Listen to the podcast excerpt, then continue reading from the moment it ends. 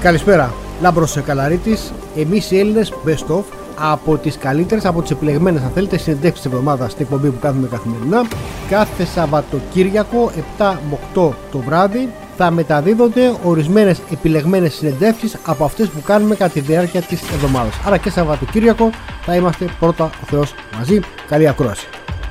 Δημήτρης Σταθακόπουλος, νομικός, οθωμανολόγος και φίλος. Καλησπέρα Δημήτρη. Καλησπέρα κύριε Καλαρίτη, αγαπητέ Λάμπρο. Καλησπέρα στους φανατικούς αλλά και στους νέους ακροατές.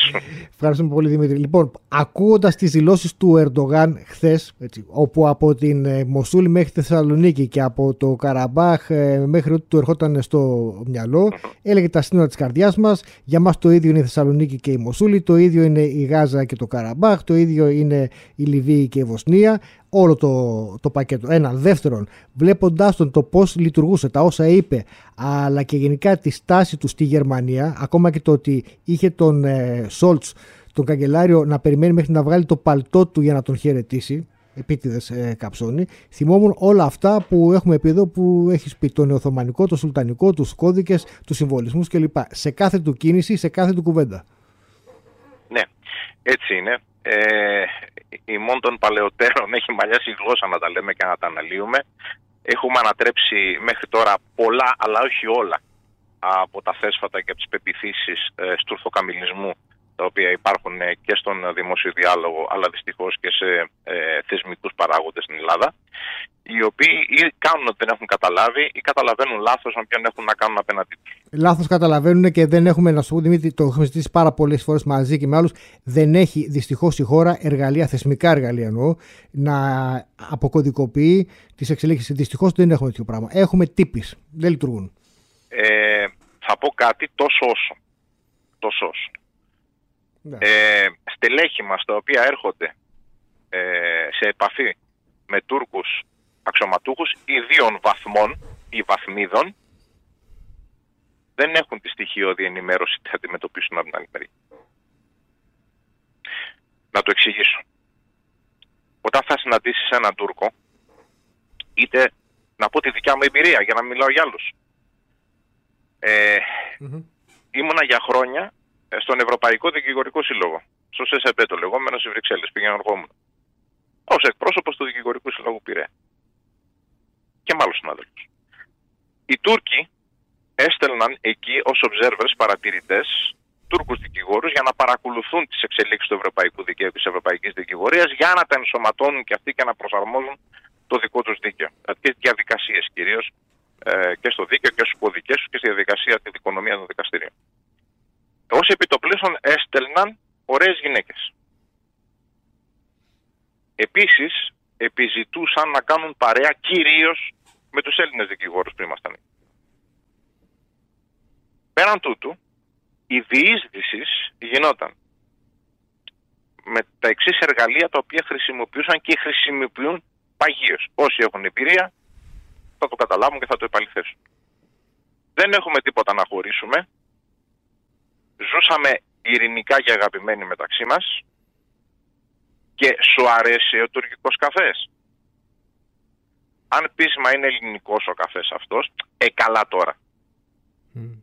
Πάμε παρακάτω. Σ' αρέσει το γιουβέτσι; Mm. Σ' αρέσει το κοκορέτσι; Σ' αρέσει η άλλα τουρκα μουσική και τα τσιφτεντέλια; Σ' αρέσει ε, η μπουγάτσα; Σ' αρέσει το ένα, σ' αρέσει το άλλο. Αρχίζεις λοιπόν και σε προσεγγίζει με στοιχεία πολιτιστικά τα οποία σχετίζονται με την κουζίνα, με την αρχιτεκτονική, με τη μουσική, με το χώρο, με λέξεις κοινέ, yeah. ντουβάρ, ντουλάπ, τζομπάν σαλάτ, σαλάτα τσοπάνι, χωριάτικη που λέμε εμείς και τα λοιπά. Σου λέει, μα ίδια κουζίνα, ίδιες μουσικές, ίδιες κουλτούρες, ζήσαμε αιώνες μαζί, τι έχουμε να χωρίσουμε, ας τα βρούμε και στο φινάλε φινάλε, εμείς είμαστε εδώ ως μια χώρα μεγάλη, προστάτηδα με ένα κύρος. Έχουμε μια αυτοκρατορική παράδοση που κι εσείς ανήκατε μέσα σε αυτή. Διοικούσατε μαζί μας, συνδιοικούσατε με τους φαναριώτες άρχοντες που είχατε, με τους δραγουμάνους, με, με κτλ. Μια χαρά περνάγαμε, σας ξεσήκωσαν, προσέξτε το, δεν είναι γενικώς οι μεγάλες δυνάμεις. Σας ξεσήκωσαν αποκλειστικά, υπάρχουν και τραγούδια τέτοια, πάμε σε μια άλλη κουβέντα, σας ξεσήκωσαν αποκλειστικά οι Ρώσοι. Γιατί ήθελαν να σας χρησιμοποιήσουν ως πέρασμα προς τη Μεσόγειο κατά της Οθωμανικής Αυτοκρατορίας. Αφού λοιπόν θα είσαι αδιάβαστος ή θα φανείς ευγενικός, θα συμφωνήσεις μαζί του. Κακός. Μία φορά. Κακός. Ναι, βέβαια, αυτό κάνουν. Οι συμφωνήσεις παίρνουν την ανοχή σου ότι δεν ξέρεις να απαντήσεις, τη λαμβάνουν ως αδυναμία, άρα περάσαμε τη γραμμή μας. Ε, καλά, Μία συ- φορά θα Συγγνώμη, αλλά συναντήσουμε. ε, η δική μας, όποιος δικός μας κι αν είναι, δεν χρειάζεται να είναι προετοιμασμένος, εκπαιδευμένος για, Κι να, όμως. για να απαντήσει σε, σε τόσο χοντροκομμένη προπαγάνδα. Είναι λείπει- προφανώς ότι, οι άλλοι- ότι οι άλλοι, οι άλλοι που έρχονται ως δικηγόροι είναι εκπαιδευμένοι, έτσι, ε, πράκτορες, για να κάνουν προπαγάνδα και διείσδυση. Ακριβώς. Αλλά από την άλλη είναι τόσο χοντροκομμένο αυτό το οποίο περιγράφεις, το οποίο δεν χρειάζεται να είσαι ας πούμε, ε, Κι όμως πράκτορας για να αυτό- απαντήσεις. Αυτό συμβαίνει. Προφανώς που να το επαληθεύσουν και απόστρατα εξωματική μας που είχαν επαφή με τους Τούρκους μέσα σε Ναι. ανατοϊκέ συναντήσεις, ότι υπάρχει αυτό στο διάδρομο, στο διάλειμμα δηλαδή της χαλαρά. Ναι, ναι. Περνάει, αν δεν ξέρεις να απαντήσει επιστημονικά, συγκεκριμένα, συντονισμένα, να κάνεις αντίκρουση, στο περνάει μία, στο περνάει δύο, στο περνάει τρεις, δεν απαντάς ή, ή λες: Μωρέ, καλά τώρα ασχολούμαι τώρα με τους συναντού μπακλαβάδε, ας πούμε. Πάμε να κάνουμε τη δουλειά μας. Ετούτης, αυτό το οποίο περνάει αυτός μετά στις δικές σου υπηρεσίες είναι ότι κατόρθωσα στους Έλληνες να τους διαβρώσω τη συνείδηση υπό την έννοια ότι αυτά τα οποία έχουμε κοινά σε, λέξεις, σε λέξεις, σε κουζίνες, σε χορούς, σε πανηγύρια, σε αρχιτεκτονικές ή οτιδήποτε, πρωτίστως είναι Οθωμανικά. Παραλείποντας βεβαίως μια, μια και το λέμε και ακούει Ναι. ο κόσμος, Το Βυζάντιο. μια μεγάλη, μια μεγάλη λεπτομέρεια και σημασία. Ότι υποκείμενο ο άνθρωπος ο οποίος παράγει αυτά τα οποία αποκαλούν Οθωμανικό πολιτισμό είναι ραγιάδες. Δηλαδή υπόδουλοι, χριστιανοί, ορθόδοξοι, Εβραίοι και Αρμένοι κτλ. Στο, στην Οθωμανική Αυτοκρατορία. Γιατί αν Εκεί, κάτσουμε εκεί και αν δούμε- θες να του να τους απαντήσεις διόλου ευγενικά, αλλά έτσι πρέπει, είναι ότι παιδιά δεν είναι τίποτα κοινό. Κλεμμένα δέχεται, τα κλέψατε, διότι είχατε, είχατε και στις τέπε γιουβέτσι. Θέλω να πω, αν θες να τους τρολάρεις κιόλας, έτσι. Ακριβώς. Και εδώ πέρα υπάρχει μια μεγάλη, ένα, ένα μεγάλο επιχείρημα, το λέω ΠΑΜ, ε, για να μείνει στου ακροατές. Ε, τους λες, ας πούμε, το τηλέφωνο έχει ελληνικό όνομα παγκόσμια. Τίλε, μακριά, φωνή. Φωνή από μακριά. Τηλέφωνο. Τηλεφών, τηλεφών. Τσέπ τηλεφών λένε οι Τούρκοι, τηλέφωνο τσέπης κτλ. Το ότι έχει ελληνικό όνομα το καθιστά ελληνική εφεύρεση. Ε, σου λέει όχι. Άρα τους λες το όνομα δεν είναι δηλωτικό της καταγωγής και αυτά τα οποία λέτε δικά σας προπήρχαν σε έναν βυζα- βυζαντινό πολιτισμό αλλά και μέσα στον Οθωμανικό πολιτισμό. Τα υποκείμενα τα οποία παράγουν αυτά τα στοιχεία πολιτισμού είναι Ρωμιοί, Χριστιανοί Ορθόδοξοι δηλαδή, είναι Αρμένοι, είναι Εβραίοι, είναι Φράγκοι ή τέλος πάντων Βαλκάνοι γενικώς, αλλά δεν είναι Τούρκοι Τουρκμένοι. Οπότε εκεί πέρα μπαμ, με δύο Ναι. κουβέντες έχεις τελειώσει. Ναι, ναι. Το, θέμα, το θέμα είναι λοιπόν ότι η προπαγάνδα τους δεν είναι μια μόνο πια σε light regime, δηλαδή μιλάμε πολιτιστικά που γίνεται σε καθημερινή βάση και ειδικά στα συνέδρια τα πολιτιστικά full. Δεν το συζητάμε αυτά. Α, και ειδικά σε επιτροπές όπως η UNESCO, όταν πάμε να περάσουμε κάποια θέματα ως άλλη πολιτιστική κληρονομιά τη Ελλάδος, που η ενστάση είναι πάντα από την Τουρκία και πάει λέγοντας. Από το θέατρο σκιών μέχρι οτιδήποτε. Το θέμα λοιπόν είναι ότι αυτό πια εδώ και χρόνια ο Ερντογάν μας το λέει, μας το δηλώνει. Και τι λέει, κάντε τεστ DNA, βρείτε τις καταγωγές σας, μα δεν είμαστε Τουρκμένοι στα τεστ DNA που κάνουμε. Ακριβώς τους λέει. Είμαστε οι απόγονοι ντόπιων πληθυσμών, δεν είμαστε φερτοί εδώ. Είμαστε απόγονοι ντόπιων που οι πρόγονοι μας έκαναν τη σωστή επιλογή. Είτε μέσω γενιτσαρισμού, είτε με την ε, θέλησή τους εκμουσουλμανίστηκαν, άρα εκτουρκίστηκαν και, και όταν το ρωτάνε τι είσαι εσύ; από την ποταμιά ριζούντα του πόντου, δεν λέει είμαι πόντιος στην καταγωγή, με προγόνους που γύρισαν, λέει ότι εγώ είμαι Τούρκος και μουσουλμάνος. Όπως κάποτε ο Κεμάλ δεν δήλωνε την καταγωγή του, έλεγε ότι γεννήθηκα την ημέρα που έγινα Ατά Τούρκο, πατέρας των Τούρκων. Ναι, ναι. Άρα λοιπόν δεν τους νοιάζει ούτε καν η, η γενετική καταγωγή. Επειδή, το βλέπουν, επειδή βλέπουν ότι δεν μπορούν να σταματήσουν πλέον την καταγωγή η οποία βγαίνει λόγω του τεστ DNA και βγαίνουν, Ακριβώς. οι μισοί βγαίνουν Έλληνες, οι άλλοι βγαίνουν Αρμένοι κλπ. Ακριβώς, Σου λέει ας το, ακριβώς. ας το προλάβουμε και να πούμε Ακριβώς. εντάξει παιδιά δεν είμαστε Έτσι. Τούρκοι-Τούρκοι αλλά γίναμε και είναι καλύτερα. Και, και, και γουστάρουμε γιατί Ναι. η αλλαγή που έγινε σε ιστορικούς χρόνους μας βγήκε σε καλό. Εδώ, Και αν εμείς είχαμε, αν σήμερα- είχαμε δική μας, δι- δικό μας μηχανισμό, θα λέγαμε παιδιά τώρα που κάνετε τα τεστ DNA και ανακαλύπτετε ότι είστε Έλληνες, ξαναγυρίστε να γίνετε Έλληνες, να τα βρούμε και να κάνουμε το Βυζάντιο. Αντί να, αντί να ασχολείστε με Οθωμανικές μπουρδες. Ακριβώς. Αλλά αυτό που λες είναι το σωστό. Θέλει όραμα, θέλει προοπτική Ναι. και να πιστεύεις στην ιστορία σου. Εσύ βλέπεις να πιστεύουμε στην ιστορία μας είτε να την αποδομούμε. Να Ναι. την αποδομούμε οι ίδιοι. Δηλαδή να αυτοτραλαριζόμαστε και να, απο, να, να Ναι. αποδομούμε οποιοδήποτε οικοδόμημα. Ναι, Όταν μου έρχεται με ένα δώρο από την Τουρκία από φίλο που το έφτιαξε, χθε χθες μου ήρθε, δεν το έχω κοιτάξει ακόμα. Ένα βιβλίο κοντά στις 600 σελίδες, ναι, 600 σελίδες περίπου. Γράφει Ρωμαϊκά Τούρξε Σοσλουκ, που σημαίνει α, ε, τράψουν ρουμτζασί. Σημαίνει Ρωμαϊκά, ελληνικά δηλαδή Ρωμαϊκά, Τούρξε, τουρκικά, Σοσλουκ είναι το λεξικό. Και είναι τα ελληνικά της περιοχής τραπεζών του. Mm. Το έχει γράψει ο Βαχίτ Τουρσούν με τεράστιο κίνδυνο αυτός ο άνθρωπος στην Τουρκία μέσα να εκδώσει ένα βιβλίο λεξικό 600 σελίδων ναι, ναι. που εξηγεί ότι η γλώσσα που μιλάνε στον πόντο πάνω από ένα εκατομμύριο Τούρκοι πολίτες σήμερα μιλάνε ελληνικά, τα ρωμαϊκά. Και μάλιστα κάποιος ο οποίος θα ανοίξει και θα δει τις λέξεις, θα δει λέξεις και συντακτικό αρχαιοελληνικό που έχει χαθεί ναι, ναι, στα νέα ελληνικά. Ναι, ναι, ναι. Αντιλαμβάνεσαι λοιπόν γιατί όπλα πυρηνικά υπάρχουν στα χέρια μας και δυστυχώς συντεταγμένα δεν κάνουμε αντίκρουση σε αυτά που λένε οι Τούρκοι και να γυρίσουμε τα δικά τους όπλα ως όπλα υπέρ μας, ως εργαλεία υπέρ μας. Όλα, όλα αυτά τα οποία περιγράφεις, αν είχαμε μηχανισμούς και κράτος το οποίο να μπορεί να σχεδιάσει και να έχει όραμα, θα τα είχαμε γυρίσει ήδη και θα είχαν πρόβλημα Ακριβώς. αυτοί. Ακριβώ.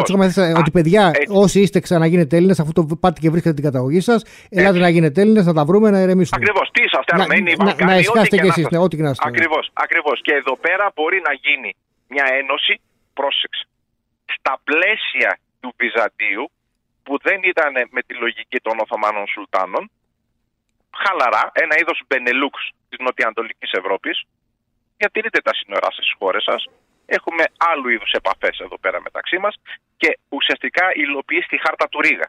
Ναι. Αντιθέτως, αφήνουμε τους γενίτσαρους, ναι. απογόνους των γενιτσάρων, τύπου Ερντογάν, να έχουν το αφήγημα το δικό τους ότι μπορούμε να ξαναγίνουμε αυτό υπό τη Τουρκία με τη λογική της νέας Οθωμανικής Αυτοκρατορίας λέγοντας ότι κρατήστε τα σύνορά σας αλλά εμείς έχουμε διείσδυση, είσαστε στα σύνορα της καρδιάς μας και σε αντίκρουση και σε αντίθεση με ό,τι έλεγε ο Κεμαλισμός ότι αυτά είναι τα σύνορά μας όπως ορίστηκαν από τη Λοζάνη κοιτάμε εσωτερικά να τα διατηρήσουμε, μην χάσουμε άλλο και κοιτάμε να αναπτυχθούμε σε πρότυπα δυτικά, ωφελημιστικά βέβαια. Ο Ερντογάν έρχεται και λέει: Ναι, μεν ο πυρήνας μας, τα σύνορα αυτά, όπως ορίστηκαν από τη Λοζάνη, αλλά από εκεί και πέρα τα σύνορα της καρδιάς μας που ουδή μπορεί να τα περιορίσει, γιατί είναι το φαντασιακό μας, βρε παιδί μου. Ναι. Είναι το Κιζίλελμα, είναι η κόκκινη, ελιά, ε, η κόκκινη μιλιά, Ναι. όπω λένε, Κιζίλελμα. Ε, το οποίο φτάνει όπου φτάνει, ένας νοητός τόπος, πιάνει μέσα και τα Βαλκάνια, πιάνει μέσα τη Θεσσαλονίκη που είναι γενέθλιος τόπος ε, για Κεμάλ. τους νεότουρκους, ε, για τους νεότουρκους το 1908 το χωριό του Κεμάλ για την ακρίβεια μιας και το έφερε η κουβέντα είναι η Χρυσαυγή Λαγκαδά Μμ. και όχι το σπίτι που τα είχαμε είναι του Κεμάλ του προξενείο σήμερα. Και από εκεί πέρα φτάνει μέχρι τη Βόρεια Αφρική βεβαίως αναφέρθηκε στη Γάζα στους Αγίους τόπους γιατί οι Άγιοι τόποι αναφέρονται στα Οθωμανικά αρχεία η περιοχή Μμ. ε, και, και φτάνει μέχρι πίσω, ας πούμε, μέχρι τα σύνορα ας πούμε, των, των Αζέρων Μάλιστα. και του Ναγκόρνου Γαλαπάκ και μέχρι τα σύνορα με την Περσία. Μην ξεχνάμε τους πολέμους που είχαν. Μας το λέει αυτό, μας το δηλώνει και σου λέει αυτό είναι το πρότυπό μου. Ωραία, και αυτό- αυτή τη στιγμή, ο- όλα- εγώ κύριε, Ναι. είμαι αρχηγός, ε, άτυπα βέβαια, αρχηγός των τουρανικών φίλων που φτάνουν από τους Ουιγούρους τουρκόφωνους της Κίνας μέχρι τους Ναι. Ε, μουσουλμάνους των Βαλκανίων που είναι Βοσνία, μειονοτικοί στις χώρες, αλλά τους Βοσνία κλπ. αποκαλεί, Ναι. ακριβώς που τους αποκαλεί εθνοτικά Τούρκους, Ναι. βλέπει και την ε- επίκληση των Ελλήνων μουσουλμάνων μει- ε, μειονοτικών σε ε, Τούρκων εθνικά. Και από εκεί και πέρα θέλει να είναι και χαλίφης, άτυπα βεβαίως, τον έχασε ο Λίερμπα, με το ε, ξύφος του φορτητή του Φατίχ, μέσα στην Αγία Σοφιά τον Ιούλιο του 20, όταν την έκανε τα Α, το ξέρουμε. Ωραία, λοιπόν. Έτσι. Ε, άκου, θα βάλουμε μια ανωτελεία. Για, ε, εντάξει, είναι συγκλονιστικά αυτά τα οποία ε, αναφέρεις και δίνεις αφορμή το να ξεκινήσουμε. Το κάνουμε ούτως ή άλλως, αλλά ξανά και ξανά και ξανά. Μία καμπάνια για το ότι αυτά τα πράγματα, ε, εφόσον το κράτος κεντρικά δεν έχει τις υπηρεσίες να το κάνει, θα πρέπει να τα κάνουμε έτσι, οι Έλληνες είτε μέσω ΜΚΟ, είτε, μέσω, είτε κατά μόνας, είτε μέσω ομάδων, είτε μέσω πολιτιστικών συλλογών και να αρχίσουμε να τα εκπέμπουμε και να τα γυρίζουμε και να γίνονται και εκεί ε, αποδέκτες των μηνυμάτων και επειδή υπάρχει το υπόστρωμα, κάποια στιγμή αυτό θα αρχίσει να εκδηλώνεται. Ανανεώνουμε ραντεβού, αν μπορείς και εσύ Παρασκευή, εν ώψη και της έλευσης του Βεβαίως, Ερντογάν πάντα σε- στη διάθεσή σου, άλλη μόνο. για να, δούμε, να σχολιάσουμε λίγο και τα της Γερμανίας που δεν προλάβαμε, που έχει πάρα, η σημειολογία έχει πολύ μεγάλη σημασία. Και, και Αυτό λόγω το της- κρατάμε, το Ναι. κρατάμε ως βάση και ακροατές για να μπορέσουμε να, ξε, να ξεδιπλώσουμε πιο εύκολα τη σκέψη μας σε αναλύσεις σύγχρονες. Αλλά χρειάζεται το υπόβαθρο. Πολύ καλά, κάνει άριστα. Ευχαριστούμε πολύ, Δημήτρη. Και εγώ, Δημήτρης και εγώ, Σταθακόπουλο, συγκλονιστικός για ακόμα μια φορά.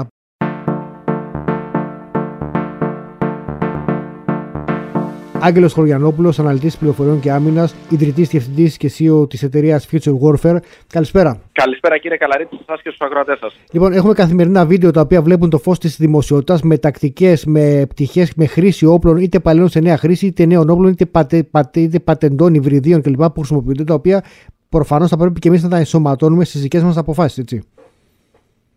Ακριβώς ναι, βλέπουμε και εξυγχρονισμό και μετατροπή χρήσης και παλαιότερων βλημάτων, κυρίως σοβιετικών, με σκοπό να ενταχθούν σε πιο σύγχρονες πλατφόρμες μάχης. Κάτι το οποίο από ό,τι αποδεικνύεται από το πεδίο πολέμου της Ουκρανίας είναι αρκετά εύκολο να γίνει. Χρειαζόμαστε δηλαδή ορισμένους καλούς μηχανικούς και αλυσίδες εφοδιασμού εξοπλισμού προϊόντων από το εξωτερικό και μπορούν πλέον να είναι επιχειρησιακά σε ένα διαφορετικό μοντέλο πολέμου. Και εδώ πέρα, επειδή αναφέρατε και το κομμάτι των εξοπλισμών, να πούμε εδώ πέρα ότι η Χαμάς έχει εκτοξεύσει μέχρι και βλήματα του Πρώτου Παγκοσμίου Πολέμου προς το Ισραήλ κατά τις επιχειρήσεις του Ισραήλ εντός της Γάζας. Τα βλήματα αυτά έχουν βρεθεί και από, είχαν βρεθεί και στα οπλοστάσια της Χαμάς στις υπόγειες υποδομές, βρέθηκαν και λίγα κάτω από το νοσοκομείο Αλσιφά, πέριξ του νοσοκομείου για να είμαι ακριβής, σε τούνελ πέριξ του νοσοκομείου. Οπότε βλέπουμε ότι οι σύγχρονες τεχνολογίες και οι μέθοδοι εγκατάστασης παλαιών συστημάτων σε καινούρια προσδίδουν μια, ένα νέο δίκτυο ισχύω σε παραστρατιωτικές οργανώσεις και σε ασύμετρες ε, μεθοδολογίες πολέμου.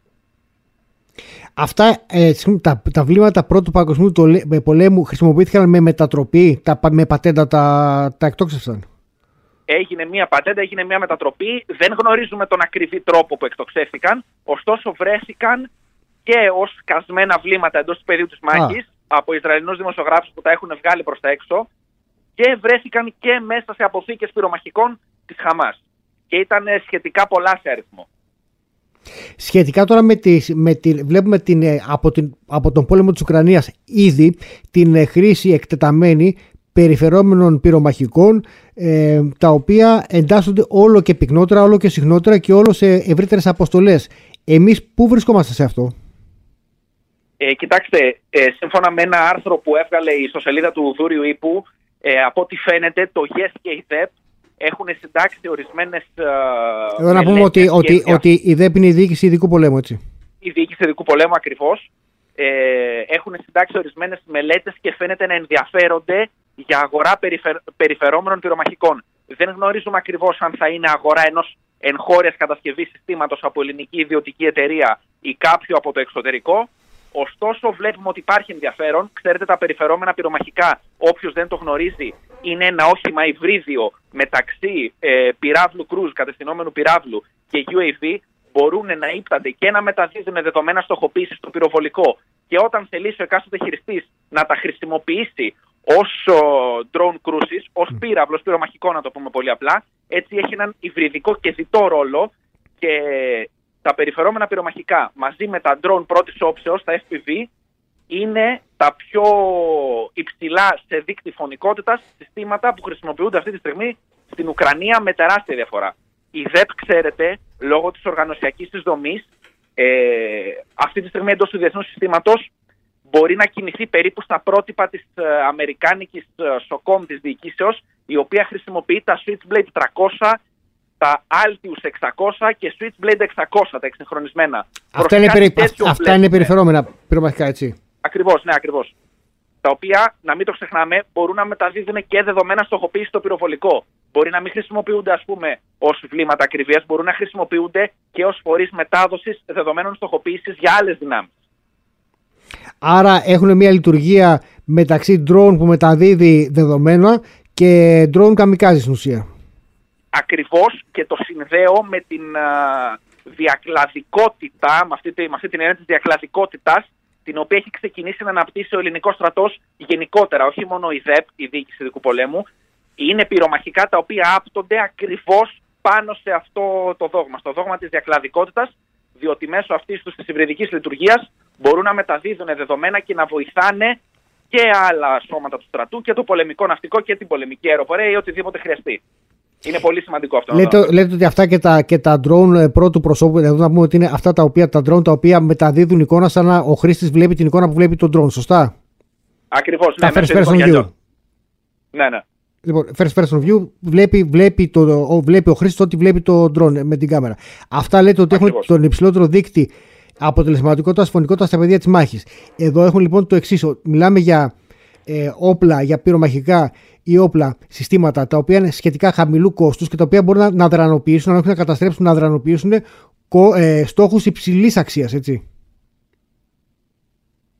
Ναι, μας ακούτε; Λοιπόν, έχουμε στη τηλεφωνική γραμμή, έχει, έχει ένα πρόβλημα. Μας ακούτε τώρα; Σας ακούω δυνατά και καθαρά. Ωραία. Λοιπόν, ε, λέγαμε λοιπόν ότι, λέγατε ότι η έννοια της διακλαδικότητας έχει σωματωθεί πλέον σε όλα τα, τα όπλα και ότι έχουμε μια υψηλής υψηλής, ε, ε, αποτελεσματικότητας χρήση των ε, drone και των περιφέρων ε, πυρομαχικών. Και σημειώναμε ότι αυτά χαμηλού κόστους συστήματα μπορούν να καταστρέψουν στόχους ή να δραστηριοποιήσουν υψηλής αξίας. Σωστά; Ακριβώς ναι, και είναι οπλικά συστήματα τα οποία άπτονται αυτής της έννοιας της διακλαδικότητας. Είναι απαραίτητη δηλαδή η προμήθειά τους, για αν θέλουμε να λειτουργήσουμε με αυτή την μεθοδολογία.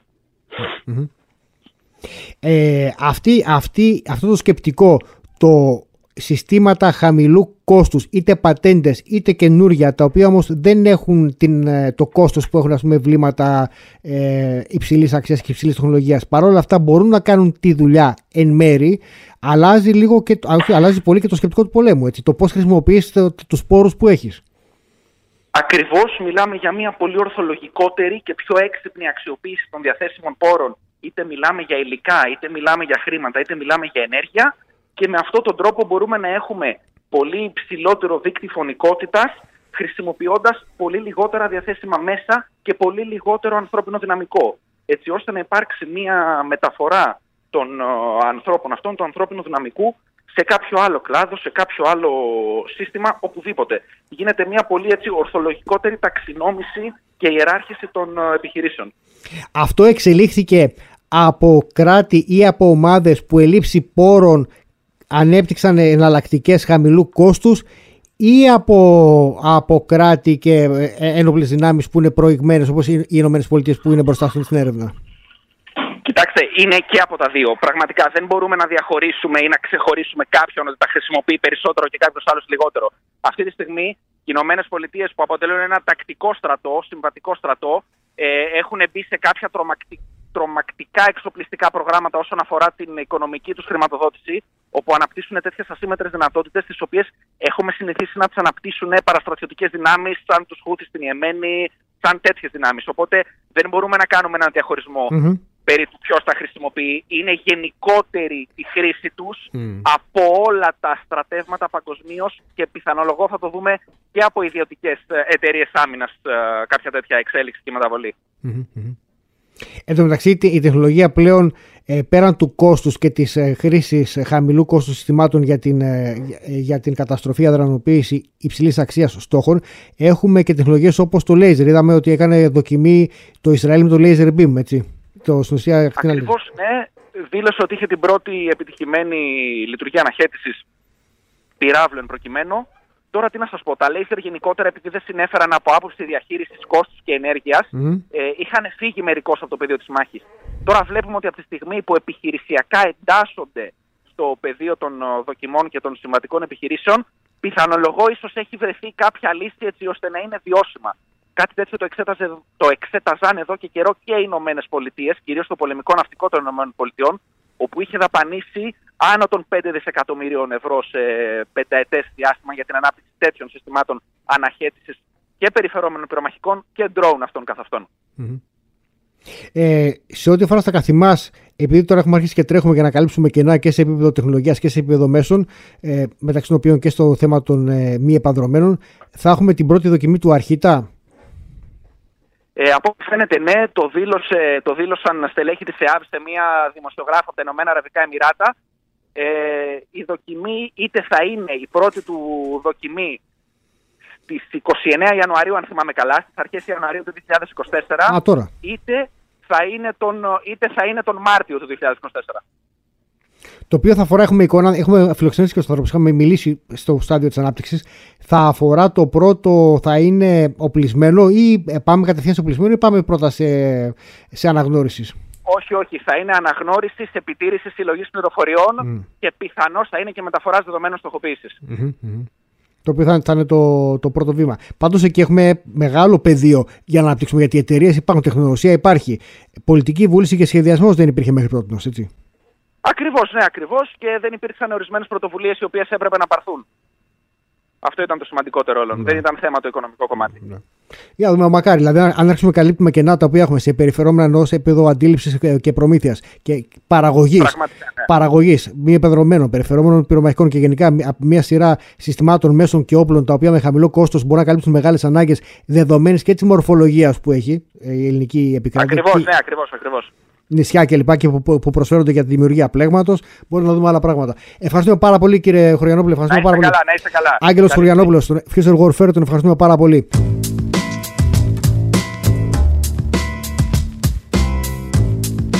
Κωνσταντίνος ε, Χολέβας, ε, πολιτικός επιστήμονο, συγγραφέας και ιστορικός ερευνητής. Καλησπέρα. Καλησπέρα κύριε Καλαρίτη, καλησπέρα στις ακροάτριες και στους ακροατές. Λοιπόν, σήμερα είναι επέτειος της κατάληψης ε, της απελευθέρωσης της Κοριτσάς από τον ελληνικό στρατό. Έτσι, έχει απελευθερωθεί 100 φορές έχουμε απελευθερώσει την Κοριτσά και παραμένει σε αλβανικά χέρια. Και μέρα που είναι η αλβανική κυβέρνηση για ακόμα μια φορά εμπέζοντας την ελληνική πλευρά μετέθεσε την ε, δίκη, τα ανέβαλε τη δίκη για τις 5 Δεκεμβρίου, τη δίκη του Φρέντι Μπελέρεδο. Ακόμα μια αναβολή. Έτσι είναι τα γεγονότα, έτσι συνδέονται. Να θυμίσουμε λοιπόν ε, πρώτα το ιστορικό πλαίσιο, μετά από τις νικηφόρες μάχες του ελληνικού στρατού εναντίον των Ιταλών του Μουσολίνη.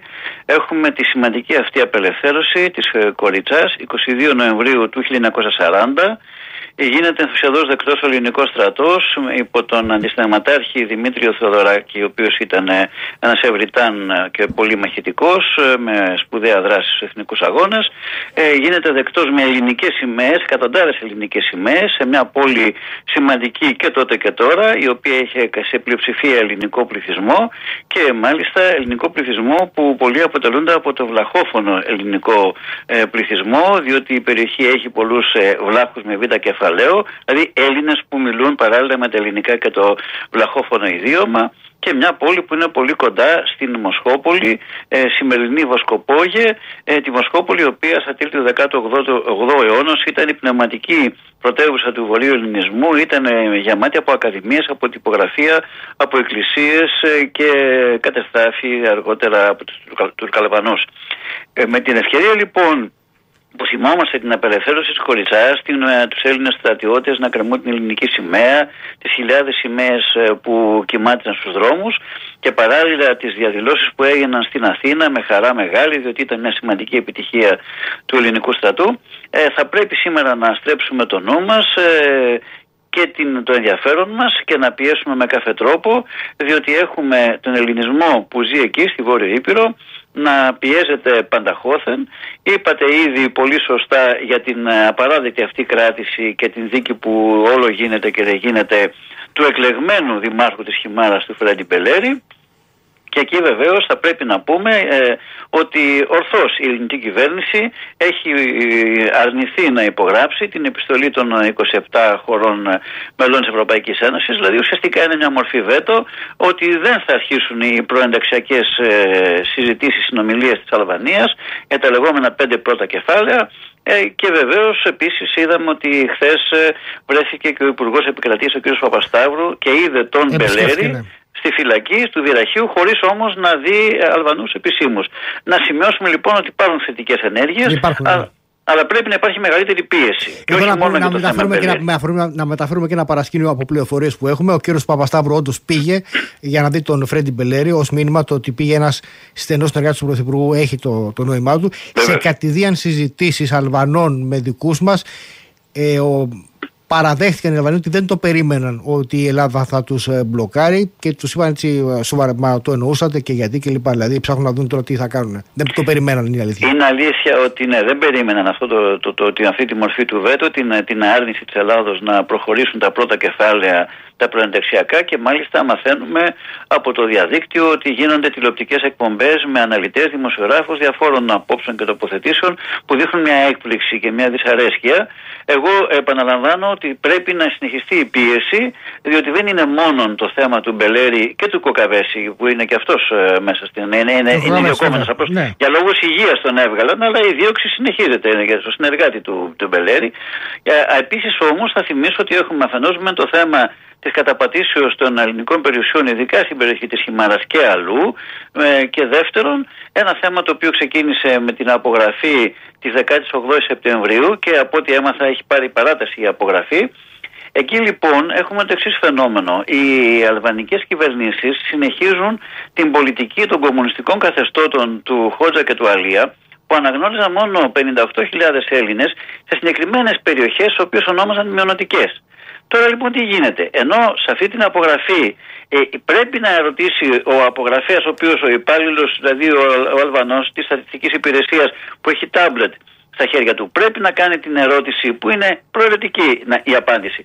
Να ρωτήσει εθνική καταγωγή, Δηλαδή όσοι θέλουν να δηλώσουν ελληνικής καταγωγής να δηλώσουν. 300.000 τουλάχιστον είναι εκείνοι οι οποίοι ε, έχουν πάρει χαρτιά, παλαιότερα ταυτότητα ομογενούς, ε, τώρα τελευταία κυπικότητα και επίσης 280.000 μόνοι τους πριν από 10 χρόνια απογράφηκαν από την οργάνωση ομόνια της ελληνικής μειονότητας ότι είναι ελληνικής καταγωγής. Άρα 300.000 τουλάχιστον είναι εκείνοι οι οποίοι με κάθε τρόπο δηλώνουν και ίσως είναι και περισσότεροι γιατί δεν πηγαίνουν και όλοι από την Ελλάδα να, ναι. που εργάζονται. Εν πάση περιπτώσει λοιπόν τι γίνεται τώρα; Ε, έχουμε καταγγελίες και η ομόνια τα λέει αυτά, η επίσημη οργάνωση των ε, βορειοπυρωτών της μειονότητας, ότι σε ορισμένες περιοχές που η αλβανική κυβέρνηση δεν θέλει να φαίνεται η ύπαρξη ελληνικής μειονότητας, το τάμπλετ δεν λειτουργεί στις δύο ερωτήσεις. Δηλαδή, στην ερώτηση εθνική καταγωγή και θρησκεύμα, ότι και η Ορθόδοξη Εκκλησία της Αλβανίας.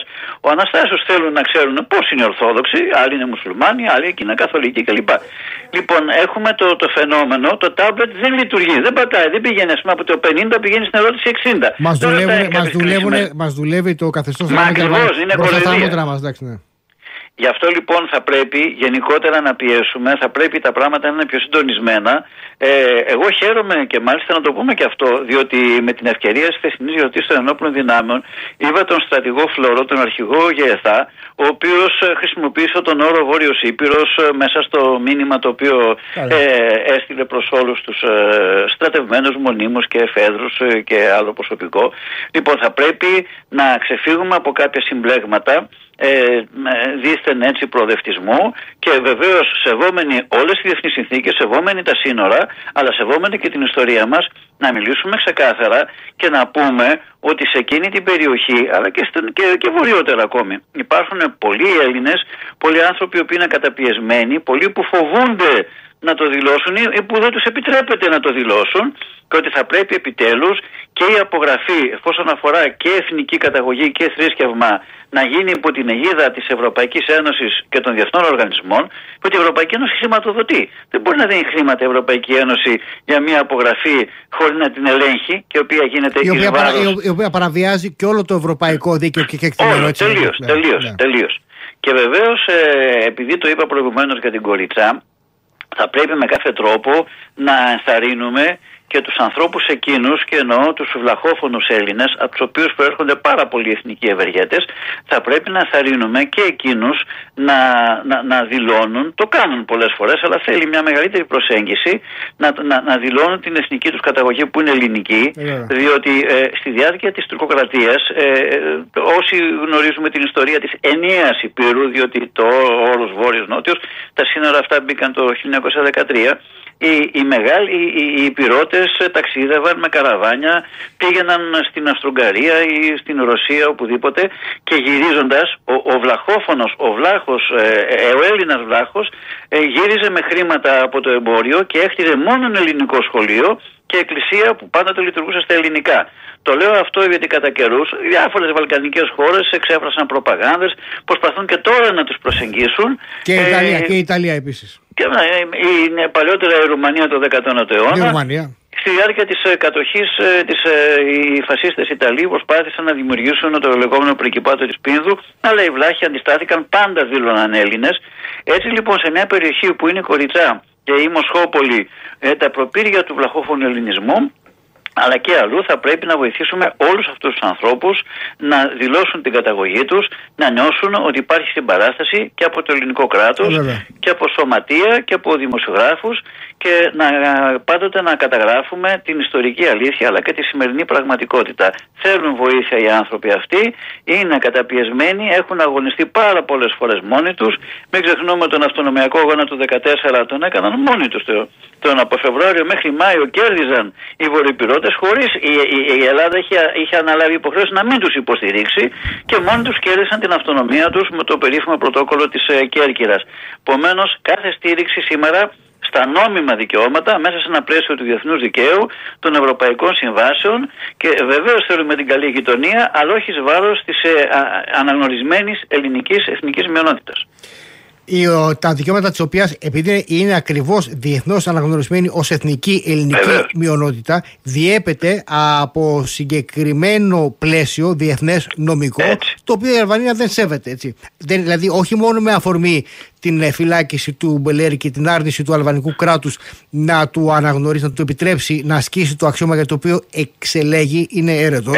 Αλλά η παραβίαση είναι συστηματική. Τώρα να λέμε τα πράγματα με το όνομά τους. Οι Αλβανοί κάνουν μία εθνοκάθαρσης χαμηλής έντασης και προσπαθούν να ξεριζώσουν όλον τον βορειοπηρετικό ελληνισμό ανεξαρτήτως κυβέρνησης. Ο ένας δίνει τη σκητάλη στον άλλον με πιέσεις οικονομικές, ε, με βία, με δολοφονίες, με δημεύσεις ε, περιουσιών, με τρομοκρατίες. Αυτά θα πρέπει να έχουν καταγγελθεί πριν τον Μπελέρη. Δεν θα είχαμε φτάσει φυλάξη Μπελέρη αν η Ελλάδα είχε κάνει αυτό που έπρεπε πριν. Πρέπει βεβαίω να θυμάμαστε και τα παλικάρια, τον, τον Γκούμα και τον Κατσίφα, με τον τρόπο έτσι που θανατώθηκαν μόνο και μόνο λόγω της εθνικής τους καταγωγής.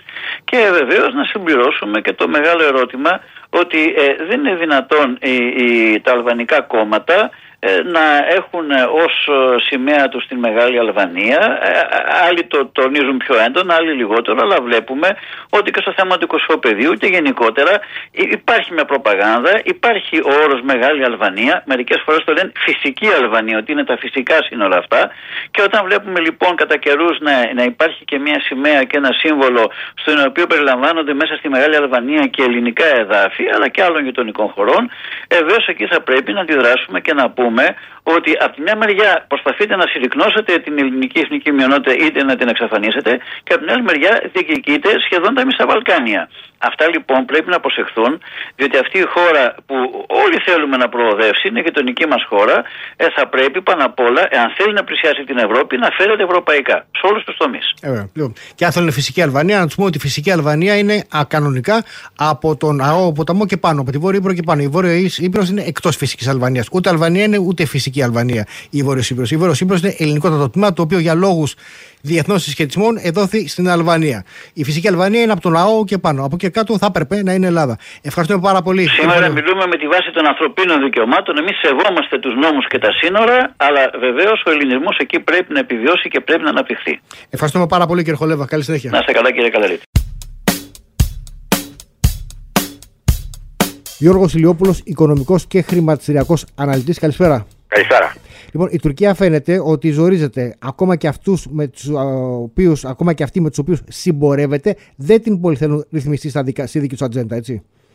Ε, είχαμε πει σε κάποια προηγούμενη εκπομπή ότι όταν υπεγράφει η 25η συμφωνία της ε, Κίνας με το ιρακ μέσα σε αυτή τη συμφωνία και με τη συνδρομή των Ρώσων αποφασίστηκε μεταξύ των άλλων να γίνει ένας αγωγός από το Κυρκούκ στο Μπανιάς, στη Συρία, στις λιμενικές συγκαταστάσεις. Αυτή τη στιγμή υπάρχει σε λειτουργία ο άλλος αγωγός που είναι Κυρκούκ Τσεϊχάν ναι. στην Τουρκία. Οι ναι. Τούρκοι ε, βεβαίως κατάλαβαν ότι ένας δεύτερος αγωγός που θα πήγαινε στο Μπανιάς με 400.000 βαρέλια την ημέρα ροή πετρελαίου θα απειλούσε την αποκλειστικότητα που είχαν στον αγωγό που έφτανε στο Τσεϊχάν. Βγήκε λοιπόν τρεις μέρες πριν, όλος περιέργως, πριν από το χτύπημα της Χαμάς στο, στο Ισραήλ, ναι.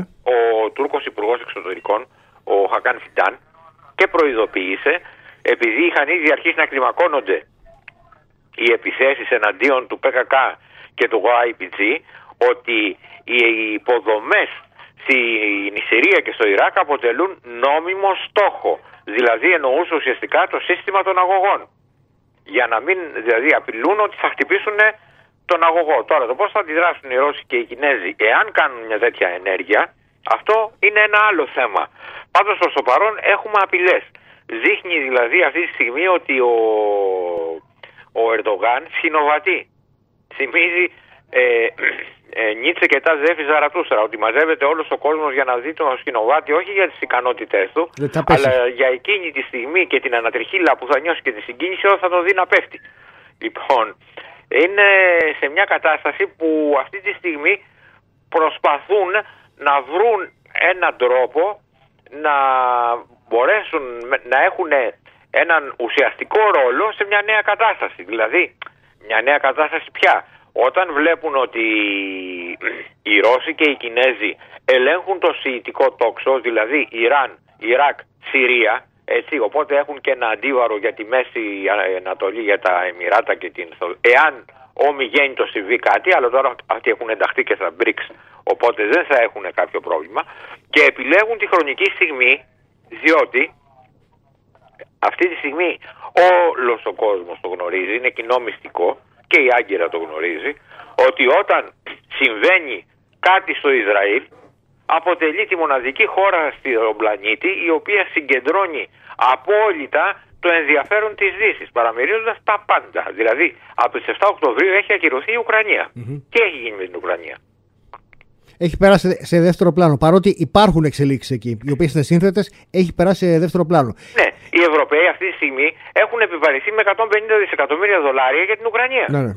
Τα περισσότερα από τα οποία χρήματα είναι χορηγίες, δάνεια και τέτοια. Ενώ οι Αμερικανοί δίνουν οπλισμό, τον οποίο τον πληρώνει η αμυντική τους βιομηχανία. Δηλαδή, χειραγωγείται αυτή τη στιγμή η Ευρώπη να δίνει χρήματα συνεχώς στην Ουκρανία και, και οι Αμερικανοί, δίνουν, και οι Αμερικανοί δίνουν, δεν δίνουν μόνο, μόνο με αμυντικό εξοπλισμό, δίνουν και, και μέσω του προπολογισμού τους δίνουν και χρήματα. Αλλά το μεγάλο βάρος το σηκώνει όντω οικονομικά η, η Ευρώπη. Ε, διαφημίζεται η, ο Λευκός Οίκος για τη βοήθεια στην Ουκρανία που είναι γύρω στα 73-74 μέχρι στιγμής δισεκατομμύρια και οι Ευρωπαίοι έχουν δώσει πάνω από 150. Αυτά είναι τρελά πράγματα. Σε ό,τι αφορά, σε ό,τι αφορά στην Τουρκία, βλέπουμε τώρα λοιπόν μετά την παράκαμψη που γίνεται από τη Δύση, γιατί ακόμα και αυτοί οι οποίοι τους θέλουν και δεν θέλουν να τους χάσουν οι Αμερικανοί και οι λοιποί, καταλαβαίνουν ότι δεν μπορούν να τους δώσουν επιπλέον ε, ερίσματα, επιπλέον μοχλούς εκβιασμού τους, ότι ό,τι όδευση, ό,τι χάραξη γίνεται ή συζητείται να γίνει, δεν περνάει από την Τουρκία. Τώρα το βλέπουμε και από το αντίθετο στρατόπεδο. Ακόμα και αυτοί οι οποίοι την στηρίζουν για τους δικούς τους λόγους, με τους οποίους συμπορεύεται, Ρώσοι, Κινέζοι κλπ. Και αυτοί την παρακάμπτουν. Δηλαδή, κανείς δεν τους θέλει στα πόδια τους έχει γίνει το εξής ε, σφάλμα με τη, με τη, στην Τουρκία. Δηλαδή με την κυβέρνηση Ερντογάν εννοώ. Πρώτον, ότι έχουν δημιουργηθεί τεράστιες εξαρτήσεις από τη Ρωσία και από την Κίνα, σαφέστατα, οι οποίες είναι οικονομικού, ε, στο οικονομικό πεδίο εξαρτήσεις και από την άλλη πλευρά οι, οι δύο, οι Ρώσοι και οι Κινέζοι, γνωρίζουν το παιχνίδι των εκβιασμών mm-hmm. της τουρκιας Άρα τι κάνουνε, αναιρούν σταδιακά όλα εκείνα τα σημεία στα οποία θα μπορούσε να εκβιάσει η Άγκυρα. Και το αυτό αρχίζει να συμβαίνει στα δυτικά, με τη Δύση δηλαδή, αλλά για άλλους λόγους. Οι μεν ε, Ρώσοι και Κινέζοι θέλουν απλά να χειραγωγήσουν την Τουρκία και να την έχουν ουσιαστικά για να προωθούν διάφορα προϊόντα στην ε, Ευρωπαϊκή Ένωση. Μην ξεχνάμε ότι ε, απορροφά τα πάντα από την Τουρκία, γιατί είναι το μεταποιητικό κέντρο της Κίνας. Οι δε δυτικοί θέλουν την Τουρκία με την έννοια ότι την θέλουν να έχουν μια ενιαία γεωπολιτική γραμμή άμυνας κατά κάποιο τρόπο προς τη Μέση Ανατολή, η οποία και αυτή αρχίζει να αποκλίνει. Άρα ο ένας μετά τον άλλον τους αφαιρούν τους μοχλούς εκβιασμού. Βλέπουμε τι έκαναν οι Αμερικανοί με την Αλεξανδρούπολη για να μειώσουν την εξάρτησή τους από τα, από τα ασθενά. Βλέπουμε ότι και διάφορες άλλες οδεύσεις και χαράξεις, ο δρόμος ο μεγάλος εμπορευματικός, εάν γίνει από την Ινδία στην Ευρώπη μέσω κόλπου Ισραήλ, Κύπρου, Ελλάδα κλπ. Ούτε αυτός περνάει από την Τουρκία. Και τώρα βλέπουμε και τους Ρωσοκινέζους σιγά σιγά να, να, να χαράσουν και αυτοί δρόμους οι οποίοι παρακάμπτουν, κάνουν bypass στην ε, Τουρκία. Πολύ διάφορο, πάρα πολύ διάφορο. Θα μείνει στο τέλος με τις εξαρτήσεις που θα έχει αυτοί από τους άλλους, χωρίς να μπορεί να τους εκβιάσει. Γιατί αν, αν οι Κινέζοι και οι Ρώσοι κάνουν αυτό που λέτε, δηλαδή τις αφαιρέσουν τους μοχλού εκβιασμούς, η δική της εξάρτηση από τους Ρωσοκινέζους θα παραμείνει όμως. Βέβαια δεν μπορεί. Καταρχάς δεν μπορεί έτσι όπως έχει διαμορφωθεί η κατάσταση στη χώρα, δεν μπορεί να επιβιώσει χωρίς αυτές τις εξαρτήσεις. Δηλαδή αυτή τη στιγμή η κεντρική τράπεζα έχει πάει τα επιτόκια στο 40%, οι ιδιωτικές μέχρι πρώτη είχαν ε, επιτόκιο δανεισμού 37,5%, ο πληθωρισμός τρέχει πάνω από το, από το 60%. Πώς θα επιβιώσει η χώρα; Άρα τώρα τι επιλογές θα έχει, το επόμενο, το, επόμενο βήμα, το επόμενο βήμα ποιο θα είναι, από πλευράς των Ρωσοκινέζων, έτσι, ας το πάμε εκεί πέρα, σε σχέση με την Τουρκία εννοώ. Οι Κινέζοι θα συνεχίσουν ε, στην Τουρκία όπως είναι μέχρι τώρα. Έχουν κάνει έναν μεγάλο η, σταθμό ε, άτμο, άτμο-ηλεκτρικό ουσιαστικά με, που δουλεύει με άνθρακα. Είναι της τάξης των τριών, αν θυμάμαι καλά, η, ο, η κάθε μονάδα τριών γιγαβάτ. Και πάνε τώρα να κάνουν και τα πυρηνικά στη Θράκη θα έχουμε έτοιμο και το Ακούγιου, όπου οι Κινέζοι δουλεύουν όπως οι Ρώσοι. Δηλαδή η Ροζατόμ στο Ακούγιο έχει το 90%. Αυτό που θα τους έχουν, θα τους έχουν εξαρτημένου δηλαδή, ενεργειακά. Ναι. Ουσιαστικά θα πληρώνεται η Ροζατόμ τα 90% και το υπόλοιπο 10% θα πηγαίνει στο τουρκικό δημόσιο. Το ίδιο έχει γίνει με τους Κινέζους, οι οποίοι έχουν δικά τους συνεργεία που επιβλέπουν τη λειτουργία του, του σταθμού, που παίρνουν το 85% και προφανώς η ίδια συμφωνία θα γίνει εάν γίνει για τους πυρηνικούς αντιδραστήρες στη Θράκη. Άρα στην ουσία του, τους φυτεύουν και μοχλούς εξάρτησής της μέσα στο ίδιο τους έδαφος, το ενεργειακό. Ναι, διότι όταν ας πούμε, φτάσουμε να έχουμε στα επόμενα χρόνια, Φερρυπίν, ε, παραγωγή 18 με 20 γιγαβάτ από ρωσικές και κινέζικες πηγές εγκατεστημένες μέσα στη χώρα, ε, τι, τι θα κάνει; Που σημαίνει επειδή οι Ρώσοι, αν οι Κινέζοι κάνουν αυτό που κάνουν και οι Ρώσοι, δηλαδή α, απαιτήσουν τον απόλυτο έλεγχο των εγκαταστάσεων, γιατί ξέρουμε ότι οι Ρώσοι έχουν βάλει πλέον μέσα και, και ραντάρ στρατιωτικά και δυνάμεις. Αν το κάνουν κατά το πρότυπο που το κάνουν οι Ρώσοι ή κατά το πρότυπο, το πρότυπο που κάνουν οι ίδιοι οι Κινέζοι αλλού στο Ιράν, δηλαδή απαιτήσουν να έχουν παρουσία και σε θέματα ασφαλείας. Μιλάμε για μικρές νησίδες ελέγχου της και με δυνάμεις. Ε... Μα και στο Ιράν και στο Ιράκ οι Κινέζοι με βάση συμφωνίε που έχουν από, ε, υπογράψει έχουν μέσα προσωπικό ασφαλείας, το οποίο προέρχεται από ιδιωτικές εταιρείες τύπου Wagner. Βέβαια. Μικρό, μικρός, έχουν μικρούς μισθοφορικούς στρατούς μέσα. Έχουν μικρούς ε, μισθοφορικούς στρατούς. Δηλαδή μέσα στο Ιράν υπολογίζουν ότι υπάρχουν 10.000 άτομα αυτή τη στιγμή. Αν φυτέψουν το ίδιο και στην Τουρκία θα έχει πολύ ενδιαφέρον. Ε, βέβαια θα έχει. Θα πούν, ας πούμε, ότι θα υπάρχουν ε, μονάδες ασφαλείας για τις εγκαταστάσεις. Ναι, δηλαδή για ναι, το ναι. ατμοηλεκτρικό για το, οι Ρώσοι θα έχουν οπωσδήποτε για το, για το ακούγιο mm. και οπωσδήποτε θα φέρουν και μονάδες για να ε, ελέγχουν και το πυρηνικό εάν προχωρήσουν στο πυρηνικό που εγώ πιστεύω θα προχωρήσουν mm-hmm. στη Θράκη. Πολύ ενδιαφέρον. Λοιπόν, ωραία. Λοιπόν, ανανεώνουμε το ραντεβού την ερχόμενη εβδομάδα να πούμε για το βιβλίο σας, να, το, να το προαναγγείλουμε. Ναι, Έχετε, ναι. Είναι το βιβλίο που έχει πάρα πολύ ενδιαφέρον. Η αθέατη όψη της συνθήκης της Λοζάνης, υποκλοπές και συνωμοσίες. Πάρα πολύ ενδιαφέρον. Έτσι. Αθέατη πλευρά όντως. Άρα, ανανεώνουμε ραντεβού Δευτέρα ή Τρίτη πρώτα Θεός να πούμε για το βιβλίο. Γίνεται επίκαιρο και πάλι. Εντάξει, σας ευχαριστώ πάρα πολύ. Εμείς, Γιώργος Λιόπουλο, τον ευχαριστούμε πάρα πολύ. Λάμπρος Καναρίτης ήταν τα best of από την εκπομπή Εμείς οι Έλληνες κάθε Σαββατοκύριακο 7 με 8 το βράδυ θα μεταδίδονται επιλεγμένες συνεντεύξεις από αυτές που κάνουμε κατά τη διάρκεια της εβδομάδας. Καλή συνέχεια!